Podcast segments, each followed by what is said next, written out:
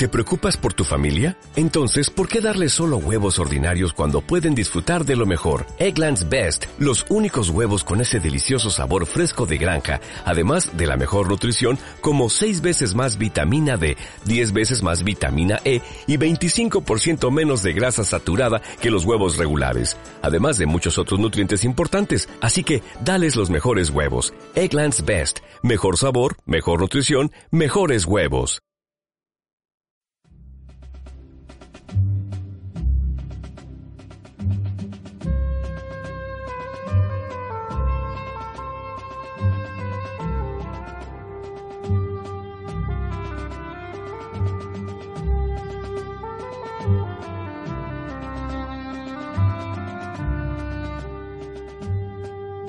Muy buenos días, queridos oyentes. Bienvenidos a una nueva emisión de Radio Libertad Constituyente. Hoy es 25 de marzo de 2016. Nos acompaña en el estudio don Luis Ángel Calvo. Muy buenos días. Buenos días. Y por supuesto, don Antonio García Trevijano. Muy buenos días, don Antonio. Buenos días. Hace poco, cuando esta mañana bajé aquí al estudio para ver la prensa de, de hoy, hacía un sol espléndido, un día maravilloso.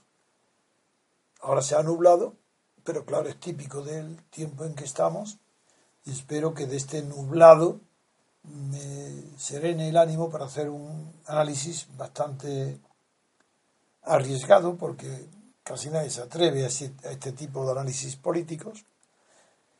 Y voy a aprovechar que es Viernes Santo y segundo, que no, y por tanto no hay trabajo y puede haber más atención y respetando las fiestas religiosas y sobre todo Semana Santa, eso no es incompatible para y sino que al contrario, creo que son momentos muy buenos para meditar sobre la situación en que se encuentra, en este caso nuestro país, España, desde el punto de vista de la integración religiosa, cultural, moral, política, social, económica, etcétera, ya que la palabra España, como sabéis, está prácticamente en desuso, mientras que la moda, que parece moda, de los nacionalismos y los separatismos y los eh, elementos desintegradores de lo que tradicionalmente se entiende por una nación como España tradicional está en entredicho, está en juego.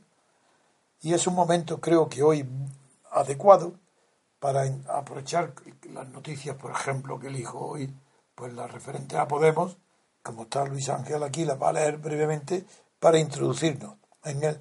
Y como no hay prisa, una vez que se haga este análisis de qué el análisis que pretendo hacer ahora, qué significa el intento, incluso aunque inconsciente, aunque no lo sepa eh, los fundadores de Podemos aunque Pablo Iglesias, Rejón y Monedero no sean conscientes de lo que están haciendo, el fenómeno producido por la cantidad de millones de votantes que eligen a este grupo, a este partido, merece una reflexión seria eh, con independencia de la falta de seriedad de sus líderes aparentes o de jefes que, que quieren eh, atribuir a sus previsiones, su inteligencia, su voluntad, lo que es un fenómeno social hasta ahora inexplicado. Y es, vamos a ver por qué razón se producen tantos votos a favor de Podemos a través de las noticias que hoy se publique el periódico. Así que eh, Luis Ángel nos va a leer a ver, eh, las dos noticias que hoy en el periódico se refieren a Podemos. Una es la del país y otra en el mundo. A ver. De acuerdo. En el país, a una columna, viene la siguiente noticia. Podemos hace suyas las tesis abertzales para la soberanía en el País Vasco. Podemos ha optado por abrazar las tesis con el objetivo de seguir ganando terreno en el País Vasco, cuyas elecciones se celebrarán este año. El partido de Pablo Iglesias defenderá este domingo, en el Día de la Patria Vasca, una consulta de autodeterminación. Bien. ¿Y la segunda noticia? La segunda noticia. La primera es esta de referente al País Vasco. Eso es, en el, en el diario El País. Y ahora vamos con la noticia en el diario El Mundo referente a Podemos. Sí.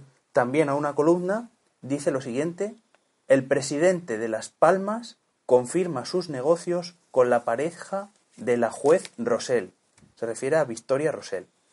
Declara que le prestaba dinero mientras era investigado por la hoy diputada de Podemos. Bien, ¿qué tienen de común estas dos noticias como para comprender por qué me inspiran estas noticias la reflexión que voy a hacer a, a continuación? De común, ¿qué tienen? La primera, que Podemos se adapta, no es que se adapta, busca para integrar en su partido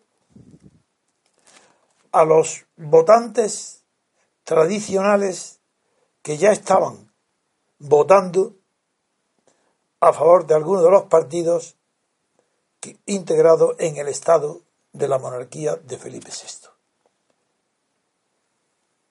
Primer asunto. Quiere captar los votos de otros. Aquí hay el Partido Nacionalista Vasco, tiene su electorado, y la primero es que otro día quizás lo expliquemos, que hay que distinguir entre el electorado y las masas partidarias de un partido o la integración social de un partido no quiere decir que se cuente o signifique el electorado. Un partido puede lograr integración social mayor o menor que la que se expresa en las elecciones por el electorado, que es más transitorio, es circunstancial, puede cambiar y el concepto de integración es mucho más profundo y permanente. Pero, primer punto, Podemos quiere captar, integrar en su electorado, no en su ideología, en el caso que la tuviera, no en su programa, quiere captar más votos, estando ya, siendo ya un partido estatal, financiado por el Estado. ¿Cómo explicar este fenómeno? ¿Qué paralelismo tiene que Podemos quiera robarle votantes a los partidos aberchales del País Vasco? Sí, sí, a los que quieren la independencia del País Vasco. ¿Por qué quiere robarle esos votos? No es, desde luego, para lograr la independencia, porque está diciendo que él es partidario de la autodeterminación, del derecho de autodeterminación en el País Vasco, pero para votar que no a la independencia. Luego, ¿por qué quiere robarle los votos? Porque es verdad que el votante no distingue, no sabe la diferencia que hay entre derecho de autodeterminación y autodeterminación. Que evidente son dos cosas distintas. Pero incluso muchísimos abogados y personas cultas y no distinguen una cosa de otra, figuraron en electorado inculto y sujeto a unas presiones y de propaganda nacionalista, pues el efecto que puede producir, como ya se ha producido en anteriores elecciones, que Podemos se hace como el primer partido electoral del País Vasco. Primer punto. Segundo, ¿qué tiene de común con la otra noticia de que Podemos ha incorporado, en este hay una incorporación, un deseo de incorporar una especie de ideología territorial puesto que se basa en la autodeterminación de los habitantes o de un territorio. ¿Qué tiene de común con el intento de Podemos de atraer electores que se sientan imantados por las personalidades célebres? Como por ejemplo, Podemos hace suyo y lo presenta continuamente al lado de Pablo Iglesias, pues a un, un general de altísima graduación, Julio Rodríguez, el jefe del Estado Mayor de la eh, GEMAT, como también el fiscal Villarejo o como la jueza que es la noticia de Las Palmas. Así que busca. Busca integración de qué? Procede del Partido Comunista. La base. ¿Qué quieren?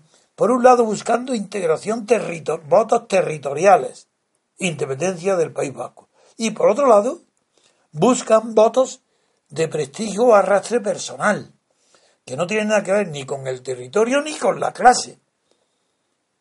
Y viene de un partido de clase obrera que no quiere perder.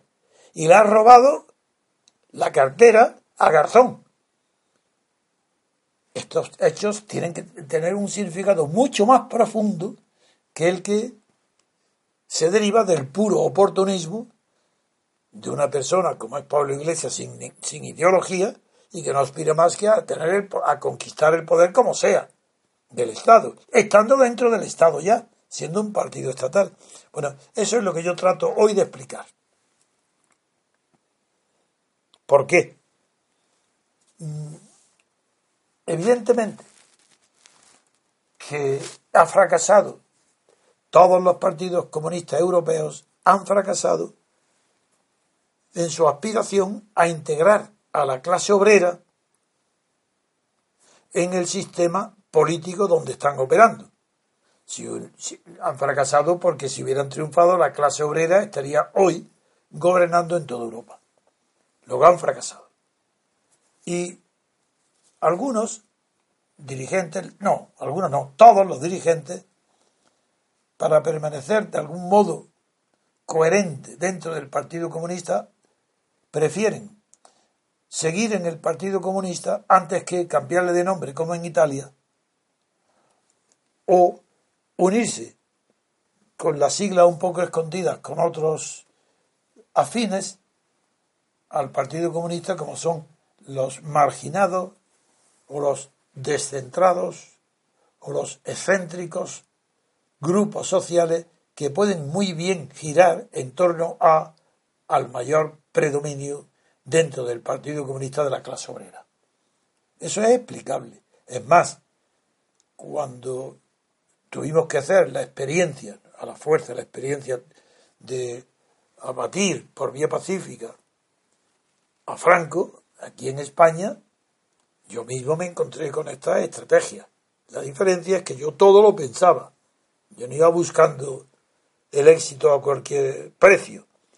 Y pensaba cómo ensanchar las bases estrechas y muy pequeñas del Partido Comunista como para poder derribar o acabar con la dictadura del régimen franquista por un procedimiento original que no era la de la integración sucesiva de capas homogéneas al Partido Socialista, sino la de ir integrando en un solo grupo de acción y no de estructura ni de pensamiento, no de consenso, todos aquellos que podían estar interesados en sus, todos aquellos grupos sociales, no hablo de partidos, ¿eh? a todos aquellos sectores sociales, clases sociales que podrían estar interesadas en sustituir la dictadura, que evidentemente se veía que tenía un final próximo, no podía ser eterna, por un sistema donde la regla de juego no fuera ideológica, donde todos los partidos de derecha, de izquierda y de centro no tuvieran que ellos mismos transformarse y perder su ideología, traicionar a lo que eran, convirtiéndose cada uno de ellos en partido de todo el mundo, como ha pasado con el Partido Popular en España o con el Partido Socialista, que son partidos dentro de todo el mundo. Ella no, ya ni siquiera son partidos confesionales. La prueba es el cisma que crea en el Partido Popular el tema del aborto. Señal de que, ya no es un partido confesional, como eran antes los partidos de Centrum, como en Alemania, o los de Don Sturzo en Italia, que es la base de la democracia cristiana. Pues bien, yo, ese intento, ahora cuando aparece Podemos, por encima del fenómeno oportunista de los personajes, sobre todo de Pablo Iglesias, como yo no tengo más remedio que ver las diferencias, no históricas, las diferencias de contexto, de elementos en presencia, para compararlo con el fenómeno de la Junta Democrática, de la Plata Junta y del fracaso de, después de Franco de la democracia. ¿Por qué no se estableció después de Franco unas reglas de juego de la democracia? Por el oportunismo de los partidos políticos de todos, prefirieron acudir a la llamada del Estado de Suárez diciéndole venir aquí. Yo aquí os tengo preparado un asiento en el Estado, un sueldo del Estado y aquí ya no tenéis por qué estar luchando, estáis todos colocados en el Estado con dinero y con subvenciones y con todos locales, devuelvo patrimonio ante esa corrupción de someter todos los principios morales, culturales, históricos y tradiciones, someterlo todo a la conveniencia inmediata de un día, donde se resuelven todos los problemas de un partido porque ha resuelto su vida, como se resuelve la vida de un joven que encuentra unas oposiciones o un puesto en el Estado. Frente a eso, hoy Podemos eh, tiene muchos eh, aspectos parecidos, pero a mí no me confunden. Ni me han confundido ni me van a confundir, porque tengo la experiencia negativa de lo que pasó con la Junta Democrática. Y aquí el intento de Podemos no tiene nada que ver. aparentemente parece igual. Es un intento de constituir un partido monstruoso, de, eh, monstruoso por el, por el número de personas que lo voten y monstruoso desde el punto de vista moral, pues es prescindir por completo no solo de la moral natural, de la moral religiosa y de la moral política, ni de la ética, sino que abandonando todos los principios, declarándolo, no somos principios, no queremos ser principios, como decía Pablo Iglesias respecto a Calle Lara, pues ese renuncia a la moralidad, a la ética, a la realidad, y pretender, sin embargo, incorporar a su partido a personalidades que, en principio, como Julio Rodríguez, como el fiscal Villarejo, como la jueza Rosell, en principio son personas guiadas por un código deontológico, de ética. Porque ¿cómo no se va a exigir a un militar de ese grado de situación que no tenga una subordinación de toda su idea a la defensa de España? ¿Cómo es posible explicar que este hombre por pura traición? No. ¿Qué razón tiene que haber para que este hombre apoye y esté dentro de un partido figurando al lado del fundador Pablo Iglesias este hombre que ha sido uno, el más alto cargo del ejército para apoyar a quien está en Cataluña, en el País Vasco, pidiendo nada menos que la autodeterminación del País Vasco y de Cataluña. El ejército. ¿Cómo puede este hombre haber estado 60 años pensando lo contrario y vende en un día? Ah, no, eso requiere una explicación. Lo mismo que también requiere la de Villarejo y la de la juez y la de tantas personalidades que de ninguna manera pueden, son personas de clase, que no tienen mentalidad de clase, que no tienen conciencia de clase, pero que han hecho una elección moral y política a favor de un partido que declara sus ambiciones puras, puras de conquista del poder como los partidos fascistas. Así esto tiene, requiere una explicación. Esa explicación, sigo, no, no doy vuelta, sigo aproximándome al tema de una manera como una cebolla, quitando cáscaras una detrás de otra hasta llegar al meollo, porque soy consciente de que me dirijo a personas de buena formación intelectual, pero no habituadas a escuchar, a leer, ni a, aunque a mí sí, ya llevan tiempo, a este tipo de análisis políticos que no son lo que se suele encontrar en ningún tipo de comentario o literatura sobre el poder cebolla quitada, la primera hoja de la cebolla, la primera envoltorio, es que no puede ser de ninguna manera la explicación de Podemos solamente Pablo Iglesias. Pablo Iglesias ha tocado, una, ha tocado una tecla por ambición personal y resulta que le votan X millones de personas. Esos que le votan, quitada la primera hoja, aparece con crudeza que están votando a un, a un, a un partido que se presenta de una manera cínica. Pero ¿qué, tiene de cínico y que sin embargo lo, lo voten? Cínico tiene lo que dice el dirigente, pero tiene de atractivo que lo voten que está ya en el Estado, que no es un partido que está en la sociedad civil, fuera del Estado, que requiere tener sus méritos, su legitimidad, para que la gente lo tome en serio. No, no, este es un partido estatal, que tiene la misma naturaleza jurídica y política y social y el mismo en tanto que partido que el Partido de Izquierda Unida, el Partido Socialista y el Partido Popular. Es que tiene la misma categoría jurídica y política. Ya de entrada, aunque tenga un solo diputado o dos, ya tiene la misma naturaleza, que es un partido estatal. Segundo, todo lo que tiene una existencia real y apoyado en el poder, en sí mismo ya produce un respeto. Si hoy el partido de Podemos está respetado por el hecho de los votos que tiene y porque está en el Estado. Si no estuviera en el Estado, produciría miedo. Porque eso ya sería el Frente Popular. Pero como los intelectuales, los políticos, la prensa, los libros, son tan ignorantes del fenómeno político que siempre lo juzgan con arreglo a esquemas del pasado que ya no valen. ¿Cómo se va a ver de un Frente Popular cuando los partidos son estatales? El Frente Popular era lógico que se planteara y se hablara antes de la Guerra Mundial como un fenómeno que podía pasar en España, en Francia, en Italia, en otros países, porque los partidos estaban fuera del Estado. Entonces, ante el Estado, el Frente Popular es un planteamiento revolucionario. La Falange o el Partido Comunista se da igual. Pero un partido estatal dentro del Estado es un partido conservador. Ya no tiene miedo. ¿A quién puede inspirar miedo el Estado? Solamente a los anarquistas o, las personas que conocen su naturaleza y temen el abuso de poder del Estado. Pero no de un partido. Un partido en el Estado es una garantía de conservación, de que es conservador. Es unos límites a la idea revolucionaria que puede tener un partido. Es imposible que si Podemos se presentara como un partido revolucionario, tuviera los votos que ha tenido. Eso es imposible, porque no hay en la sociedad española una mentalidad capaz de arriesgar gran parte de lo que tiene de bienestar apostando por una revolución cuyo resultado siempre es incierto. Aquí no hay incertidumbre ninguna. Esto es el Estado. Esto es un reparto distinto del botín que está en el Estado.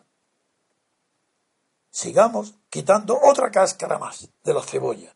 Vamos a ver qué hay más dentro de esto. Pues ah, llegamos ya casi a rozar el tema central de la integración. Es que acaso, claro, sois jóvenes, afortunadamente, pero yo ya tengo suficiente edad para que haya leído, estudiado y criticado en mi interior, aunque no lo haya expresado en mi cabeza, en los libros, el concepto de integración. Durante décadas, desde la Guerra Primera Mundial hasta la Segunda, y después de la Segunda, desde que la fundación del Estado de Partido, no ha cesado todo el análisis intelectual de la ciencia o del ensayo o de la investigación política en desentrañar qué significa integración. Sí, sí, la integración social. Eso es un anhelo tan profundo, tan profundo de las sociedades para perdurar, que yo no recuerdo ninguna época donde el ideal y de las palabras dichas por los dirigentes de cada grupo no sea la integración. Integración. Si es que me aburre hasta la palabra integración de la cantidad de veces que la he oído cuando era joven.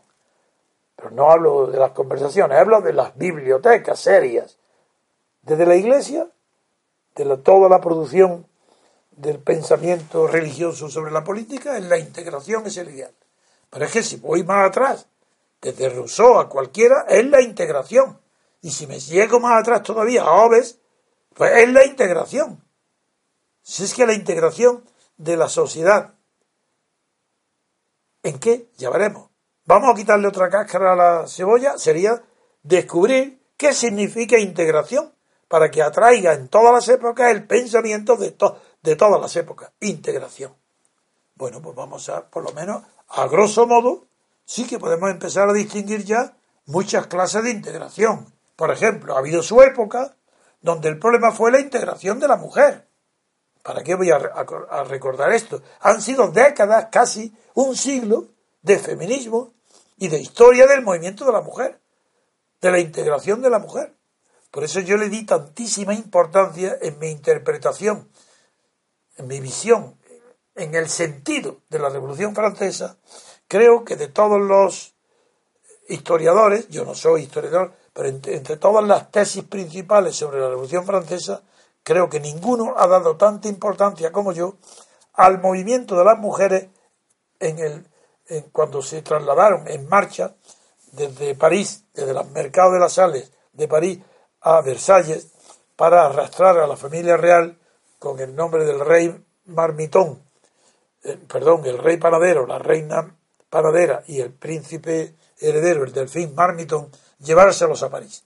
La acción de las mujeres inventando la marcha de columna contra la táctica de la barricada ha sido extraordinaria. Su valor fue un, una crítica a sus maridos, porque estaban cansadas de que se hablara tanto y que no hicieran nada.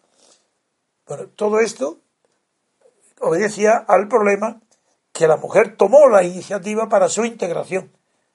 Y ahora no. Ahora resulta que claro que está integrada la mujer, pero ¿cómo? Con el sistema de cuotas.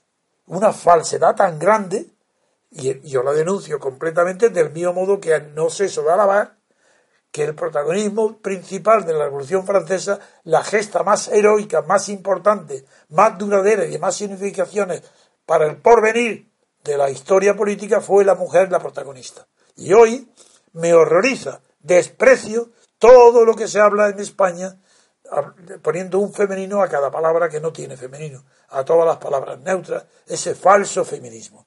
Luego ya en este primer escalón de la integración de la mujer descubrimos un olor falso de la que ya los ya no es la cebolla, ahí estamos diciendo ya una falsedad en la integración forzosa de la mujer repartiéndole el botín de que porque somos iguales, darle el mismo sueldo o en la misma categoría social que un hombre, aunque no tenga mérito ninguno para ello, como ha sido el desfile de mujeres ministros, que es verdad que otros hombres son tan bajos como ella, pero de un nivel tan increíble que claro, eso el mérito y la capacidad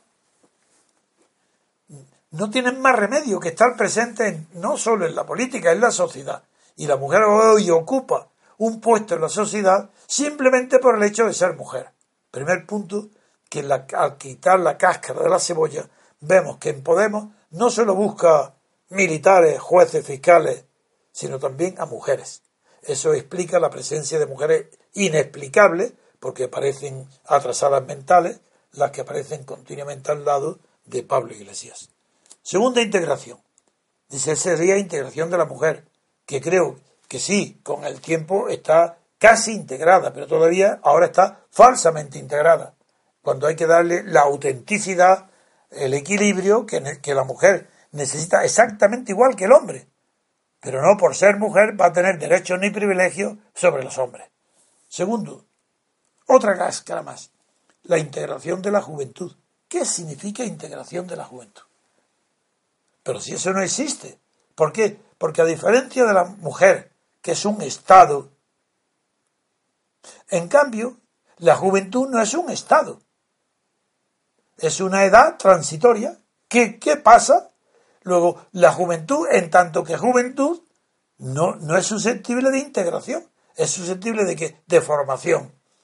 La juventud tiene que estar formándose continuamente hasta que ya encuentra ella misma cada uno, cada joven, se encuentra capacitado para desempeñar una función útil. Mientras tanto, toda integración de la juventud es falsa, porque no, no es susceptible, porque es un problema de la edad. ¿De qué sirve una juventud que, como la falange, o como en Italia, los valillas, el Frente de Juventudes, ¿qué es esto? Pues otra, otra cáscara que hay. Y Podemos, en cambio, aquí sí, que tiene un déficit grande, porque él remueve, así como está buscando en las mujeres, en los militares, eh, el prestigio para que a la clase obrera tradicionalmente vinculada una parte al Partido Comunista se le unan clases superiores, en el intermedio de la juventud Podemos no tiene nada que ofrecer porque su preparación universitaria es tremendamente baja. Es decir, si, tuvieran prestigio en la enseñanza de donde proceden, podrían haber integrado a la juventud. Pero como son unos verdaderos eh, caraduras, porque no tienen formación eh, eh, científica o cultural ninguna, son unos aventureros, pues ahí a la juventud es muy difícil que ellos, por el simple hecho de ser Podemos y que metan a jóvenes, no sé a quién, jóvenes, ellos mismos son jóvenes, eso no es suficiente. Pero hay otra clase, otra integración, que es de la clase eh, antes de, antes de la clase, hablo de la historia, antes de la integración de la clase obrera, que fue el principal problema que planteó la civilización, el comienzo de la era industrial, antes era la campesina. Todas las revoluciones, todas las yaquerí eran eh, rebeliones cruentas de la Edad Media. Todo era alrededor de la que no había integración del obrero campesino en el sistema de producción feudal. Ni luego, cuando se produce la Revolución Francesa y se acaba el sistema de producción eh, feudal, no se acaba porque los campesinos o, los obreros del campo, los peones revolucionariamente unidos con los obreros de la ciudad, como defendió el marxismo y de acuerdo con la burguesía ilustrada, acabaron con el feudalismo. Eso no es verdad. Esa historia terminó definitivamente arrumbada por los descubrimientos sensacionales de Georges Lefebvre, un historiador que era marxista y sin darse cuenta acabó con una de las tesis fundamentales del marxismo, cuando descubrió que el, gran miedo producido a partir del día 26 de, junio del año de la Revolución Francesa, del, del, del 89, pues el gran miedo cuando se produjo en la periferia de Francia, ya la noticia de la toma de la Bastilla, que fue seis días, el 14 de julio, sí, que fue unos 12 días antes, ya habían terminado. Por lo tanto, no tuvo influencia ninguna, eh, ni la toma de la Bastilla, ni la imposibilidad de que hubiera una venganza de los aristócratas contra los campesinos del campo, todo eso fue una falsedad absoluta, ni en la noche mágica del 4 de agosto, donde se, acuerda la voluntaria supresión del feudalismo, fue producto de un pacto entre la burguesía, la aristocracia noble, eh, liberal la clase obrera de París, que era la clase artesanal, ni los campesinos del campo. Eso era falso absolutamente, sin ningún fundamento. Y ya sé, hoy sí que sabemos todos que el feudalismo termina por la inteligencia extraordinaria del duque de Aguillón y el, y el marqués de Noailles, que se le ocurre eh, proponer la venta, porque estaba en el ambiente de la revolución, se le ocurre proponer que el Estado les compre todas sus propiedades eh, feudales pagándoles nada menos que 30 veces el dinero libre, el renta que les quedaba al año. Esa conversión de la propiedad inmobiliaria feudal en la propiedad fiduciaria de todo el dinero prácticamente circulante en Francia en manos de los aristócratas, eso fue una maravillosa idea a favor de la aristocracia y de las clases dominantes. En fin, si seguimos quitándole más eh, cáscara la cebolla, ya llegamos que, que aquí no es la clase obrera, por tanto, la que se integra, sino que la integración ha sido la preocupación fundamental que ha tenido la, la política en el siglo XIX y el XX para la integración de la pequeña burguesía en lo que era propio de la política, que era la actividad de la burguesía. La política ha sido un invento burgués, antes de la burguesía, ¿por qué tenía que inventarse la monarquía? Nada. Si tenían la, perdón, la aristocracia, nada. Si tenían la monarquía para expresar su poder. El problema en Francia era la discusión entre el monarca y la fronda, decir, los aristócratas, en discutirse entre ellos quién tenía todas las esferas del poder, unas pocas. Pero ahí no intervenía la burguesía. Para que intervenga tiene que haber burguesía. Y eso es, es un fenómeno que aparece de verdad, de manera sistemática ya como una algo visible y organizado para la forma de vida, aparece con la revolución industrial. Seguimos, por tanto, que en Podemos tampoco los que, las personas que ha elegido, ni el general, ni la jueza, ni el fiscal, pertenecen a la gran burguesía. No es la banca, no es la gran industria, eso no está en Podemos, ni uno. Lo que han elegido son personalidades solas que simbolizan uno el ejército, los que simbolizan las personas, tampoco están identificados. Luego ya se ve ahí que la estratagema de Podemos no tiene profundidad ninguna, que no es más que apariencia, busca apariencia para dar tranquilidad, sin darse cuenta que la mayor tranquilidad que produce Podemos es que está en el Estado, sentado en el Estado, con un rey, con una monarquía, y, inclinando la cabeza y salvar al rey, eso es lo que da la tranquilidad de Podemos. No que ponga un general, porque eso es lo que ha producido el desprestigio absoluto del general. Como la jueza.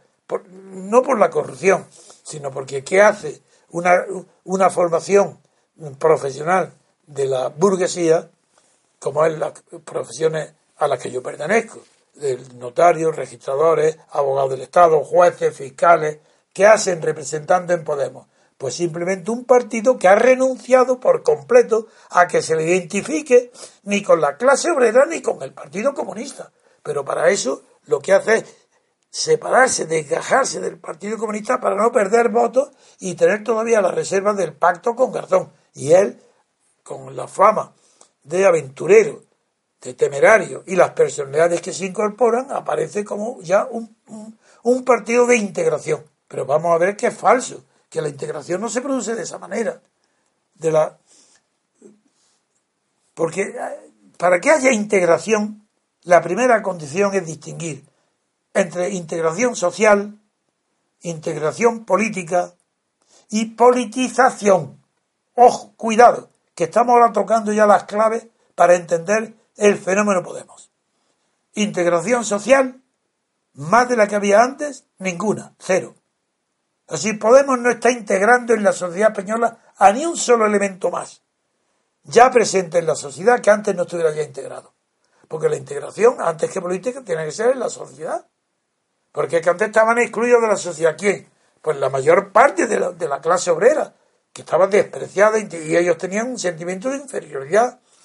Hoy no, eso, pero no es la política. Ha sido el progreso industrial, ha sido las normas de la industrialización y del comercio y del consumo interior las que han homogeneizado las diferencias de clase y han permitido entonces que se consideren integradas, aunque no voten, clases sociales que antes estaban marginadas.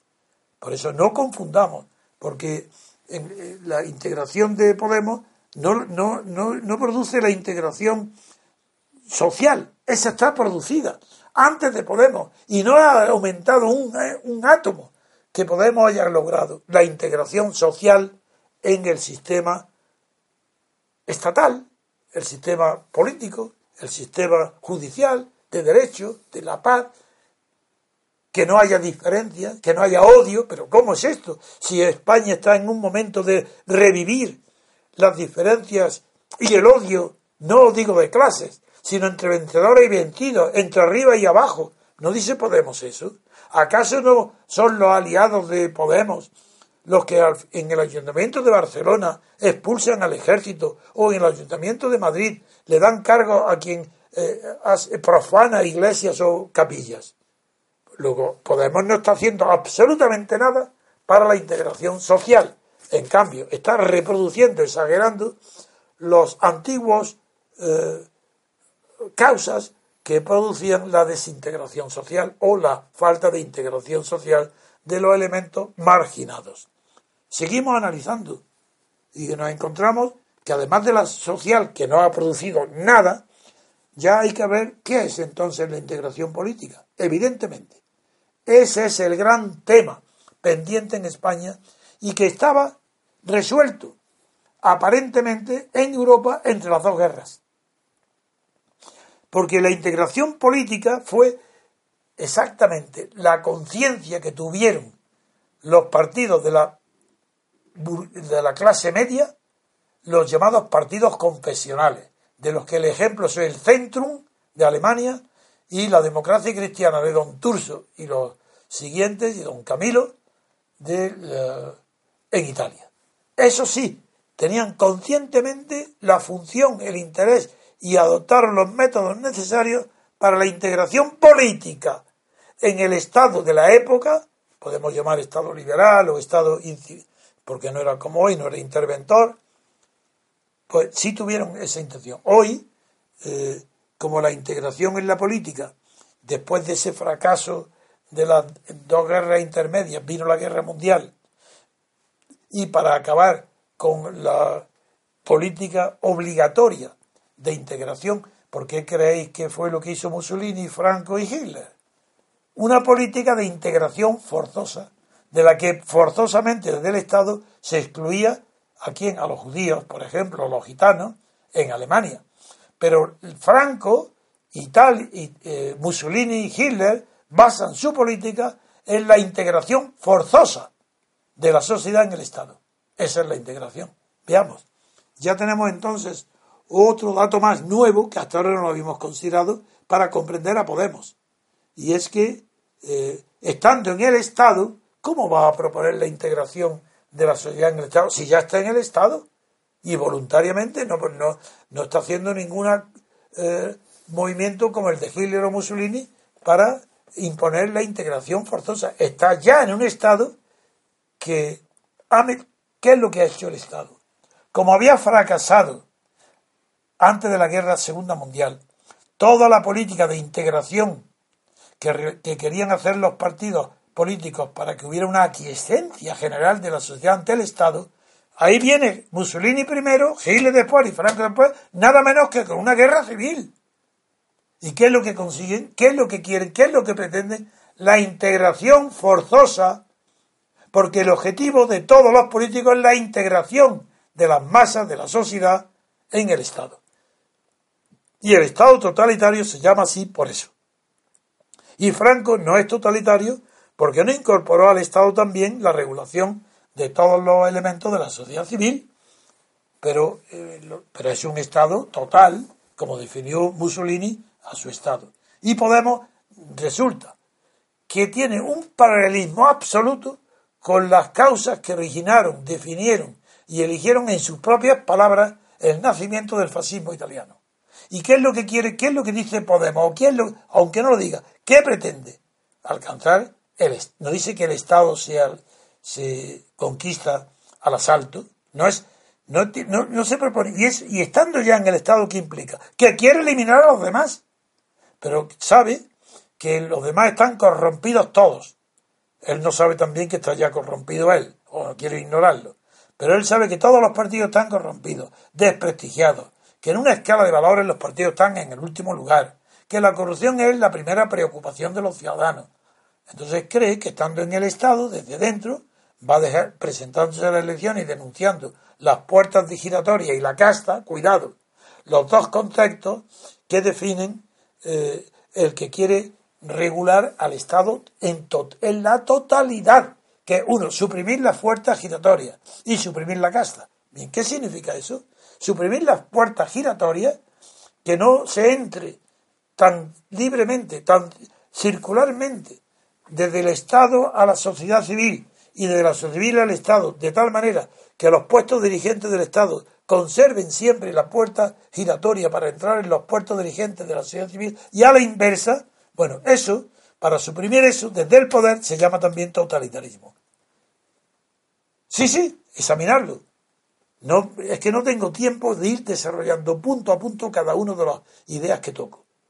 Porque podría ir dando detalles, estadísticas incluso, y la historia, como ha demostrado que el Estado totalitario solamente se produce, como en Alemania, en Italia y con Franco, cuando las puertas giratorias de la circulación entre el Estado y la sociedad civil están de tal manera abiertas en su totalidad, que no son giratorias, y cerradas para que no giran a, las clases perseguidas, que exactamente la clase perseguida por, por Podemos no es ninguna, en teoría, pero en la práctica es todo lo que persigue es la excelencia, lo que no tolera es el, mérito, las clases que producen talento, honradez, valores morales permanentes, eso está excluido de Podemos. Ahí a Podemos no va más que los que traicionan su propia vida, que son los ejemplos que he citado del Julio Rodríguez o de la jueza o del fiscal. Son, al, entrar en Podemos, están traicionando toda su vida profesional anterior. Es que esto es el colmo, es la desintegración personal. Si Podemos está buscando una integración total muy parecida al fascismo pero a costa de la desintegración individual, desintegración de la personalidad individual, ofreciendo el, como ejemplar pues a las personas horribles que traicionan su vida, una persona, un alto mando del ejército, que ha jurado, perjurado y creíamos que era el defensor de la unidad de España, pues está apoyando a quien quiere derecho de autodeterminación de auto en Cataluña, el País Vasco y en general la frase que ha dicho, cualquier comunidad que lo desee, la destrucción de España. Y eso lo apoyan jueces, fiscales, militares. Bueno, bien. Vamos, yo no quiero, no, no tendría límite en mi análisis, pero voy a, a seguir que después de esta que hemos hablado de la integración social como precedente de la integración política que termina en el totalitarismo, porque es la integración política forzosa, esa es la de Franco, ahora viene otro concepto que se confunde con la integración política, que es la politización. Y esto ha llegado a confundir a algunos, que yo he dicho de verdad, que Pablo Iglesias está retornando a la política, a hacer política, pero es es que claro, como son palabras, frases que pronuncio en la radio, no estoy escribiendo, no estoy, pues me refiero, como es natural, a la politización que ha producido Pablo Iglesias. Pero la politización no quiere decir integración política, de ninguna manera. Politizar quiere decir poner de actualidad el aspecto político y la lucha política entre clases, individuos que estaban apartados de ella. Entonces es verdad que ha politizado el asunto de la, eh, Podemos ha politizado, está más politizada hoy la política que antes de aparecer Podemos. ¿Y qué tiene que ver eso con la integración política? Pues casi lo contrario. Porque la politización es como la radicalización hacia posiciones extremas de lo que se antes de la politización se expresaba indirectamente a través de integraciones eh, sectoriales no políticas. Por ejemplo, en, los cuerpos profesionales, en la iglesia, en los partidos de fútbol, ahí se, se desahogan unos sentimientos como se ve, por ejemplo, en Cataluña permanentemente. Pues los partidarios no están politizados, pero hay una politización inmediata en un partido de fútbol, en las proximidades de un Madrid-Barcelona, evidentemente, eh, en Barcelona se ve que hay una politización del fútbol.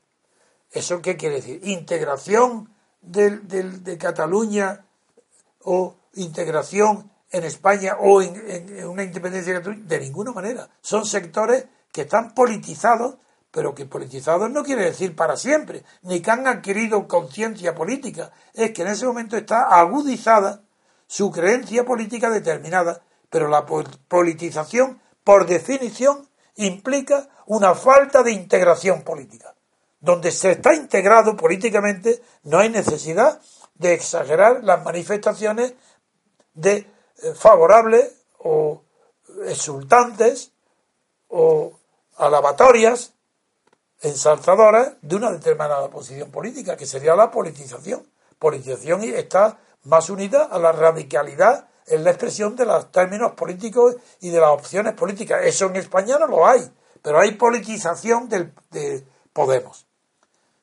con esto yo, yo eh, quiero seguir eh, para terminar, porque tengo que poner un límite al análisis, y no podría seguir un año, llegando cada día un, segundo más.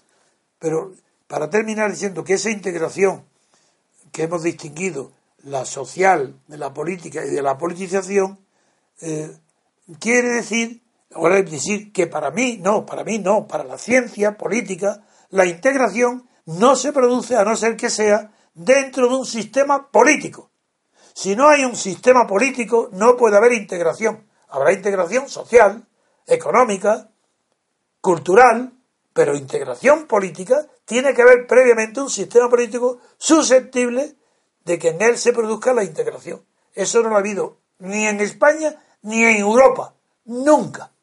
Por tanto, eso es una meta imposible porque tiene que haber un sistema político previo, que no es la solución forzosa, inventada, artificial e inventada por Mussolini, Franco, Hitler, Franco y todos los sistemas dictatoriales, que es la integración forzosa en el Estado. Ya están en eso hay integración en España superior a la que había en la monarquía de Alfonso XIII o en la República por el hecho de que todos los partidos están en el Estado, incluso los llamados partidos revolucionarios? De ninguna manera. Hay menos integración hoy de la sociedad española en sí misma que estaba antes de la guerra civil.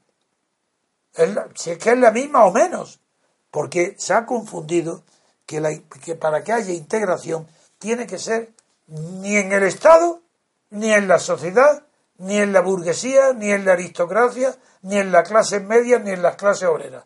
tiene que ser integración en un sistema político, no en un régimen de poder, que es lo que ha habido siempre en Europa y lo que hay en España. De ahí la importancia excepcional, casi única, que ha motivado la fundación del movimiento ECRC, del Movimiento Ciudadano, por mí, ha sido porque sé que no habrá integración de la población española ni de la sociedad española, no, será, no estará nunca integrada, a no ser que antes se haya implantado las reglas de juego político formal mediante un sistema de democracia formal, que las reglas de juego es nuestro único objetivo. Y hoy lo que he explicado es que sin ese objetivo es imposible la integración, ni la social ni la política. Puede haber integraciones individuales, que es lo que está logrando Podemos. Les dejamos con un poco de música, queridos oyentes, y volvemos enseguida.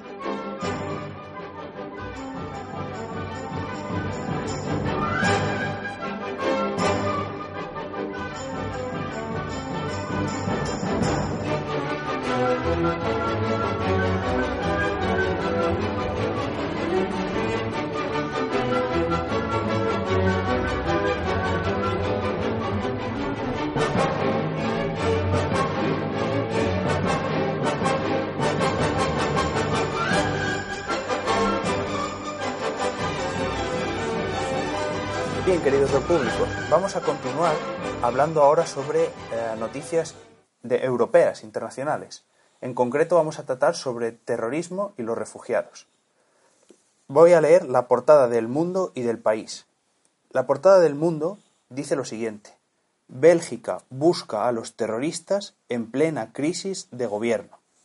El primer ministro rechaza la dimisión de los titulares de Justicia e Interior. Bien, ahora la portada del país dice lo siguiente. Los países de la Unión Europea admiten fallos en la lucha antiterrorista. Los atentados generan una crisis política dentro del gobierno belga.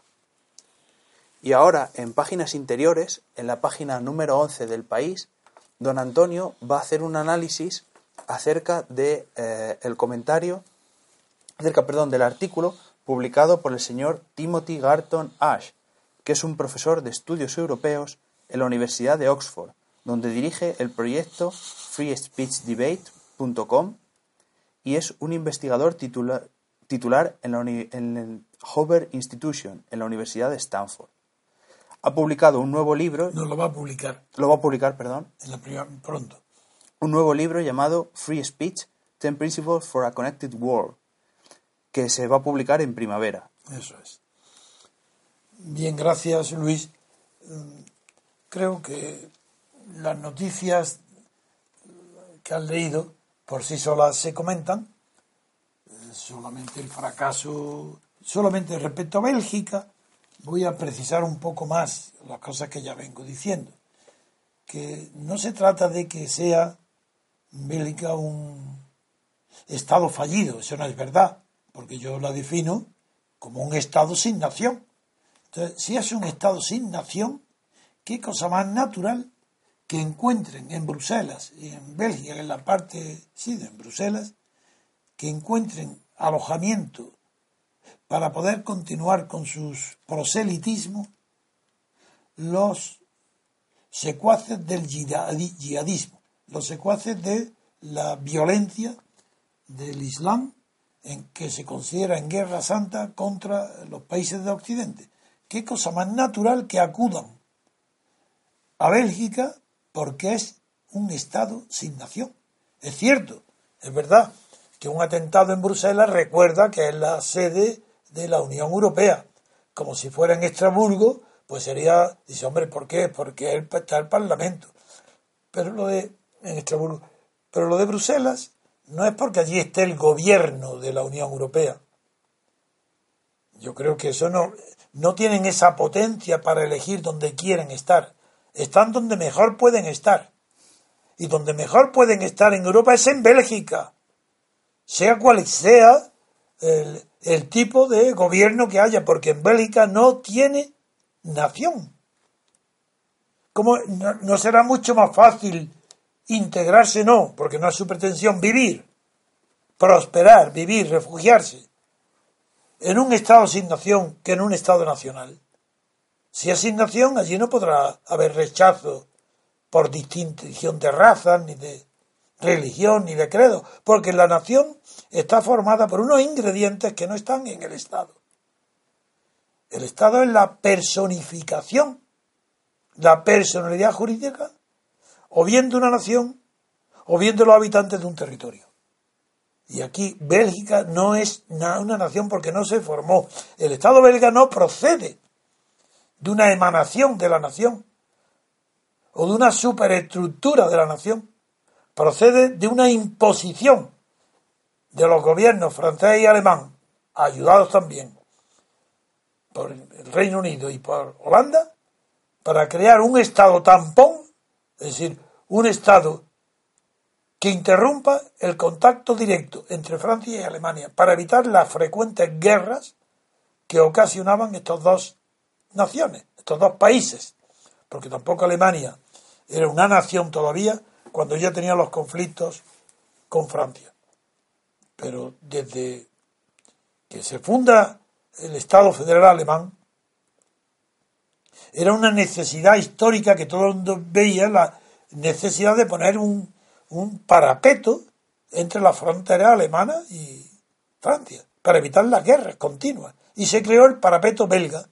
¿Mediante qué? Mediante una decisión de autoridad, un, creando un Estado desde arriba de las potencias que lo crean y tienen suficiente poder para que los, los vecinos acepten la aparición de un nuevo Estado llamado Bélgica.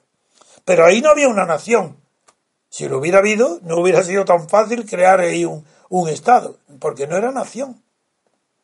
Claro que ahí procede de la antigua Borgoña, no voy a hacer la historia de, de, dónde, de dónde proceden los habitantes o los súbditos belgas, ni la frontera con Holanda. Por eso las enormes dificultades de integración entre, dos, entre los habitantes de dos territorios con distinta religión, católico una y protestante otra, con distinta lengua, uno el falón francés y el otro el holandés muy ya de raíz germánica, y con tantas distinciones que hacen imposible considerar a Bélgica como una nación. Esto es para responder a la primera cuestión que creen, que es que Bélgica acoge mejor que otros países. Eh, bueno, en Bélgica no digo los números porque no es mi función, pero desde luego en Bélgica, según todas las noticias, es por habitante belga o natural el país de toda Europa que tiene más inmigrantes acogidos y donde más mezquitas hay islámicas, más, más que en Barcelona, más que en Cataluña, es en Bélgica. Bien, entonces, ¿qué cosa más normal que la fuente de irradiación del terror en Europa sea Bélgica? Es lo previsible. Es natural entonces que ahora digan los gobiernos y los países de la UE que admiten fallos en la lucha antiterrorista. Pues vaya, siempre aprendiendo que del experimento, del fracaso, como decía Homero, el que se instruye por el acontecimiento, ya sabemos lo que es. ¿Por qué instruirse y no saber de antemano y prevenirlo? Porque son incompetentes. Europa no más incompetente que España, igual. ¿Puedo hacer un comentario, don Antonio? Decía Rajoy, tras los atentados, hacía unas declaraciones le preguntaban, bueno, ¿y esto en España puede suceder? Y decía Rajoy, mm, el riesgo cero no existe. Decía esa tontería. Pues claro, si es, si es riesgo, la palabra riesgo es una probabilidad. Entonces no puede ser cero. Nunca. claro. Sí. Bueno, tú como eres matemático te extraña, pero siendo lógico nada más, eh, lo que indica Rajoy es que no piensa. Él estuvo ahí, habla, eh, lo que quiere es mantenerse en el poder, pero no piensa. Como cero nunca hay en España. La prueba es que ha habido atentados terroristas en España de origen islámico. Luego, si ha habido uno, pues igual puede haber dos, tres, cuatro y cinco, porque si ha habido uno es señal de que es posible, cero nunca puede ser. Pero bien, contestada esa pregunta, quiero seguir mi razonamiento. Europa tiene ahora dos problemas relacionados íntimamente. Uno es el problema de los refugiados por el número. Es tan grande el número de refugiados que en sí mismo es un problema. No importa para nada que la señora Merkel parezca o tenga una imagen de que protege a los refugiados. Eso no es verdad. Merkel lo que tiene una posición que no quiere perder porque está ocupando el centro del gobierno en su país con arreglo a las fuerzas políticas organizadas que existen. Y ese centro ocupado por Merkel está en peligro por la aparición de nuevos partidos políticos como los de la Alternativa para Alemania y otros que al ser considerados muy a la derecha de, donde está Merkel, eh, en el centro, han alterado el equilibrio y ponen en riesgo eh, la continuidad en la jefatura del gobierno por parte de la señora Merkel. Y en su propio partido, aliados como los de Baviera, también la ponen ya en juego y en entredicho. A partir de ahí, quiero decir que los problemas de Europa hoy se definen dos. Uno, refugiados. Dos, terrorismo. ¿Hay relación entre uno y otro? A primera vista no. Porque el terrorismo en Europa de origen islamista existía antes de que se pusiera tan de relieve el drama de los refugiados y aunque se resolviera este drama, ya hay tantos elementos que no están integrados, por eso arguro otra vez al concepto de integración social, que no están integrados social ni políticamente en Europa, que ahí hay un foco de permanente peligro de terrorismo, de tipo yihadista. Luego, porque hay los problemas de Alemania son los problemas de toda Europa. Se ha centrado el problema en Alemania, ¿por qué? Porque Alemania, desgraciadamente para ella, ocupa el centro, pero no el centro de las ideas, como siempre que se habla de partido del centro, se está diciendo no, contra los extremos. No, Alemania ocupa el centro en el sentido en que lo dice, por ejemplo, este autor Timothy Garton Hurst del que ha hablado. Dice, lo leo literalmente, y veréis que el concepto este de centro sirve de muy poco. Desde el punto de vista político y económico, el centro de Europa es Alemania, ¿de acuerdo? Con una condición, que no se incluya a Rusia ni a Turquía. Porque si está Turquía y Rusia, el centro ya no sería Alemania. Se quedaría desplazado más al este. Pero continúo, como no están, de momento puede parecer cierto. Continúa este señor, Timothy diciendo, este señor Garton, y el, dice, el centro es Alemania, y el centro de Alemania es el gobierno de la gran coalición. de los demócratas cristianos de centro derecha y de los socialdemócratas de centro izquierda. Aquí está confundiendo este señor dos conceptos que tienen la palabra centro utilizado en sentidos completamente diferentes. Una cosa es el centro geográfico y otra cosa es el centro ideológico. Y este señor ya los confunde, al decir, literariamente parece brillante. El centro de Europa es Alemania y el centro de Alemania es el gobierno de la gran coalición. Hasta ahí, bueno. Pero ahora, el centro de ese gobierno centrista es Angela Merkel, por consiguiente, en realidad, Merkel es el centro de Europa. Pues no es verdad. ¿Habéis visto hasta dónde puede llegar la lógica aplicada mal, malamente? Vuelvo a leer. Fíjate lo que dice este señor. ¿eh? Desde el punto de vista político y económico, el centro de Europa es Alemania. El centro de Alemania es el gobierno de gran coalición de los demócratas y los socialdemócratas. Ambos de centro derecha uno, de centro izquierda otro. Y el centro de ese gobierno centrista es Angela Merkel. Por tanto, conclusión, Merkel es el centro de Europa. ¿Pero qué, pero qué son estas? Esto no es serio, de verdad. ¿Cómo el centro de Europa? Claro, el centro político de Europa sí, porque la Europa occidental, ya tenemos que decir, cuidado, Europa occidental, y Rusia es Europa, Europa oriental, y Polonia es Europa, y en Polonia no es Merkel no representa a Polonia, no es el centro de Polonia, pero si Polonia ya ha rechazado el gobierno, que a pesar de que había aceptado la repartición o el reparto de los, de los cupos, de las cuotas correspondientes para admitir refugiados y le correspondían 2.700 a Polonia, y ya ha dicho que ni uno. Después de haber aceptado, dicho que no. Lo que es señal de que todos estos análisis son falsos. Son análisis de intelectuales, personas estudiosas, serias, que tienen mérito, que pero que a ellos les guía la lógica del pensamiento, no la lógica que se desprende de la realidad exterior. El pensamiento no tiene, no puede tener existencia autónoma. A lo mejor sí, en la poesía o en el pensamiento místico, a lo mejor. Yo no lo sé. Pero lo que sí sé es que el pensamiento no tiene existencia autónoma, sino a lo más que puede expresar es acertar en lo que el pensamiento refleja, que es lo que existe fuera de él, fuera que no sí mismo. Bien, pues si seguimos el análisis de, de este señor, veréis qué conclusiones luego llega. Las conclusiones, algunas son, siempre son interesantes, porque escribe bien, pero cuando, por ejemplo, eh, está explicando que el periodista Stefan Cornelius cree que quizá el eje esencial de la política alemana esté cambiando, a decir quizás, pero ¿por qué decir cosas si es quizás? Pues eso es una opinión, eso no, ya no es. Bien, pues este periodista dice que quizás el eje esencial de la política alemana esté cambiando de izquierda a derecha a, a centro márgenes, con lo cual sí me da pie a mí para introducir una nueva imagen espacial que nos va a permitir mejor comprender lo que antes había yo intentado analizar con Podemos.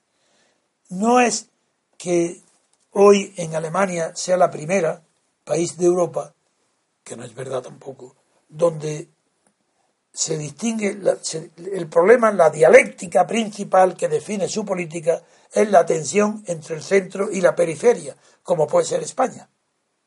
Eh, hoy mismo la tensión entre Madrid, Barcelona y el País Vasco puede definir muy bien un análisis científico y descriptivo de la política española. Bueno, pues eh, eso no sucede todavía en Alemania. cuando él habla aquí de izquierda a derecha, que la dialéctica izquierda-derecha está puede ser sustituida por la dialéctica centro-márgenes, está queriendo decir que algo muy parecido a lo que, a lo que dice Pablo Iglesias, que la izquierda derecha nada, que aquí hay arriba y abajo. Ah, bueno, eso, pero es que arriba y abajo no son márgenes. Porque este hombre, este hombre, quiero decir, este autor, Garton Hart Timothy, está más cerca de la realidad descriptiva geográficamente. Que, porque si dice margen, es geografía la que expresa. Si dice arriba y abajo, referido a la política, no. Los márgenes es la periferia, pero arriba y abajo estaba ya en la Revolución Francesa. La Revolución Francesa, los conceptos arriba y abajo fueron los iniciales de la Asamblea Constituyente en Versalles. En el hemiciclo, arriba era la izquierda. Abajo era el valle, la planicie, el maré, el pantano. Y en medio era la clase media, estaba y era de arriba a abajo. Y eso fue sustituido por los conceptos ideológicos políticos de derecha e izquierda cuando la Asamblea Constituyente se trasladó desde, por obra de las mujeres a las que antes hacía referencia, a la marcha de las mujeres, se trasladó desde Versalles a París y allí como la, sala donde se reunían era plana, pues ya no hubo arriba y abajo y se definió por la afinidad del, del sitio donde estaban sentados a la derecha o a la izquierda del presidente que estaba enfrente. Bien, pues este, eso se me ocurre está todas estas reflexiones para hacer un análisis más profundo de las palabras que, está introduciendo el, profesor Cartón Hash, que reflejan que es verdad que el centro márgenes se está refiriendo al centro geográfico, diciendo, como antes he hablado de que el centro de Europa lo ocupa Alemania y que, y que Merkel es el centro de Alemania, pues ahí continúa diciendo un momento que ahora la izquierda-derecha ya no es, centro márgenes, porque, y para aparecer en ese análisis dos nuevos elementos, y es que considera que Alemania ahora está condicionada no solo por los márgenes que aparecen en, en, la, en el terreno político con Alemania la, para la, eh, la, alternativa para Alemania de la que se llama de extrema derecha porque por su oposición a la política de los refugiados sino que además también están presentes aquí eh, el problema creado a señora Merkel por dos eh, elementos que están jugando de manera ahora decisiva en la política europea y que no, no están en Europa, como es Erdogan, perdón, Erdogan, a quien le llama el sultán turco, y Putin, a quien le llama el, el zar, bien, ruso. Pues es verdad que la política de Putin ahora tiene una importancia enorme en Alemania, pero ¿por qué? De una manera indirecta, porque Alemania se ha sumado a las políticas de sanciones y de castigo a Putin por Ucrania, en cuyo caso está, por ser satélite Alemania de Estados Unidos, naturalmente, que está influida directamente por Putin, porque Putin eh, eh, tiene que tomar represalias contra los alemanes del mismo, para retorcer, responder, devolver las sanciones que le impone Alemania a Rusia a causa de la, de la anexión de Crimea o de la política en Ucrania. Es natural. Pero eso no quiere decir que Putin sea, ni Turquía sean unos elementos permanentes que definen el centro de la señora Merkel. Todo eso es puro artificio. Aquí no. Eso, lo, lo de Putin va a terminar pronto, porque cada vez son mayores los síntomas que tanto en Estados Unidos como en Europa están deseando terminar con las sanciones a Putin porque le están produciendo efectos de retorsión a ellos mismos, a la Europa misma. Entonces, quiero hacer este análisis para terminar diciendo que los dos problemas hoy de Europa están directamente relacionados, que son los refugiados y el terrorismo. Y que los refugiados presentan dos problemas, y hasta ahora solamente se habla de uno, que es la palabra el éxodo, las marchas desde hacia Europa de los refugiados. Ese problema va a terminar. El problema no, el problema más grave no es ese. El problema grave es los millones de refugiados que hay ya viviendo en Europa. Ese, como lo demuestra Bélgica, ese es el problema. ¿O creen acaso que porque ya dejen de venir, porque se hayan contenido con Turquía o con Marruecos o con Libia, donde sea, que se contengan, va a desaparecer el problema eh, del terrorismo islámico? Pero si, y, que, pero si está instalado en Europa, dentro de Europa. Si eso es lo que motiva la crítica fundamental mía contra la política de eh, Europa y de Estados Unidos, que quieren combatir al terrorismo a cañonazos declarando guerras. No, guerra no, si está dentro. Si aquí el terrorismo estaba en Bélgica. ¿Cómo va a declarar la guerra a Bélgica? ¿Y qué, qué hacer? No, no, es, que hay que ir caso por caso. Y en el caso del, del, del terrorismo islámico, en Europa, la fuente está en Bélgica. No está, claro que esas fuentes se alimentan de los elementos que van a la guerra de Siria, que luego se retiran, pero casi todos, el la gran mayor porcentaje, se refugian en Bélgica. Así, autoexamen y una autocrítica de verdad europea para poder poner freno a este círculo vicioso de refugiados, más refugiados, más terrorismo. Represión de los refugiados, contesta terrorista, contestación terrorista. Con eso quiero terminar recordando que todos los problemas políticos son susceptibles de análisis científicos. Yo no creo que solamente se puedan estimar desde el punto de vista de los valores. Yo creo que hay, además de los criterios morales, que son los éticos y los valores sociales, además de eso, hay unos elementos fijos, como son las estructuras, territorio, población, situación geográfica, mucho, y este de la migración, que pueden explicarse por, por razonamientos verdaderamente inapelables.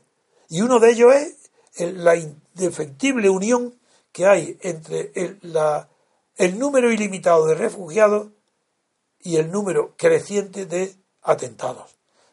Con esto no estoy justificando que la única respuesta es la constitución de partidos xenófobos o populistas o nacionalistas o de extrema derecha. Lo que estoy diciendo es que en el análisis no se puede mentir, ni se puede por, por ocultar la verdad dejar de criticar al negro o al islamista o al que es de otra religión, otra raza que nosotros. Todo eso es prejuicio. Y la ciencia no permite esos perjuicios. Al negro hay que llamarle negro y no moreno. Y al terrorista islámico decirle que lo hace por razones religiosas. No por otra razón, lo hace porque lo han convencido de que esa es su salvación individual. Si no, no aparecen los suicidas. Y mientras no se hable el lenguaje de la verdad, la opinión pública, tanto la española como la europea, andará equivocada. Y el artículo de este señor que estoy comentando, de este profesor Timothy Garton, que escribe bien, la traducción es buena, y sin embargo, pues está basado en supuestos falsos, en una confusión en el centro geográfico con el centro ideológico. Nada más. Muy bien, finalizamos la emisión, queridos oyentes. Queremos agradecer a, a los oyentes que ya han realizado comentarios en el diario su participación y animamos a los que aún no, no se han registrado a que lo hagan en www.diariorc.com y comenten los audios en lugar de hacerlo ya en iVoox que, que cerramos los comentarios. También queríamos pedirles que le den a me gusta en el, en el canal, en el canal Radio Libertad Constituyente, que simplemente hay que darle, no hay que darle diariamente, simplemente hay que darle una vez. Y, y que es un botón distinto del, del programa, del me gusta. Exacto, Es distinto, cada diferente. programa que, que emitimos tiene un botón individual de Ah, eso. me gusta. Y el canal que engloba todos los programas que Tiene subimos otro, tiene otro, otro me gusta. y simplemente hay que darle, hay que darle una vez. De acuerdo. Nada más. Y les recordamos también que el lunes comenzamos con nuestra nueva sección en el programa de que, que se, se va a llamar 20 minutos con ¿Con? nuestros fundamentos. Eso es. Y comenzará don Adrián Perales, hablando de la Revolución Francesa. Y se llama 20 minutos con nuestros fundamentos. Me encanta el título. Muy bien, pues muchas gracias, don Luis Ángel. Si querías decir Gracias a vosotros. algo más a los oyentes. Y muchas gracias, don Antonio. Muy bien. Esperemos que hayan disfrutado con la emisión y les emplazamos al programa de mañana.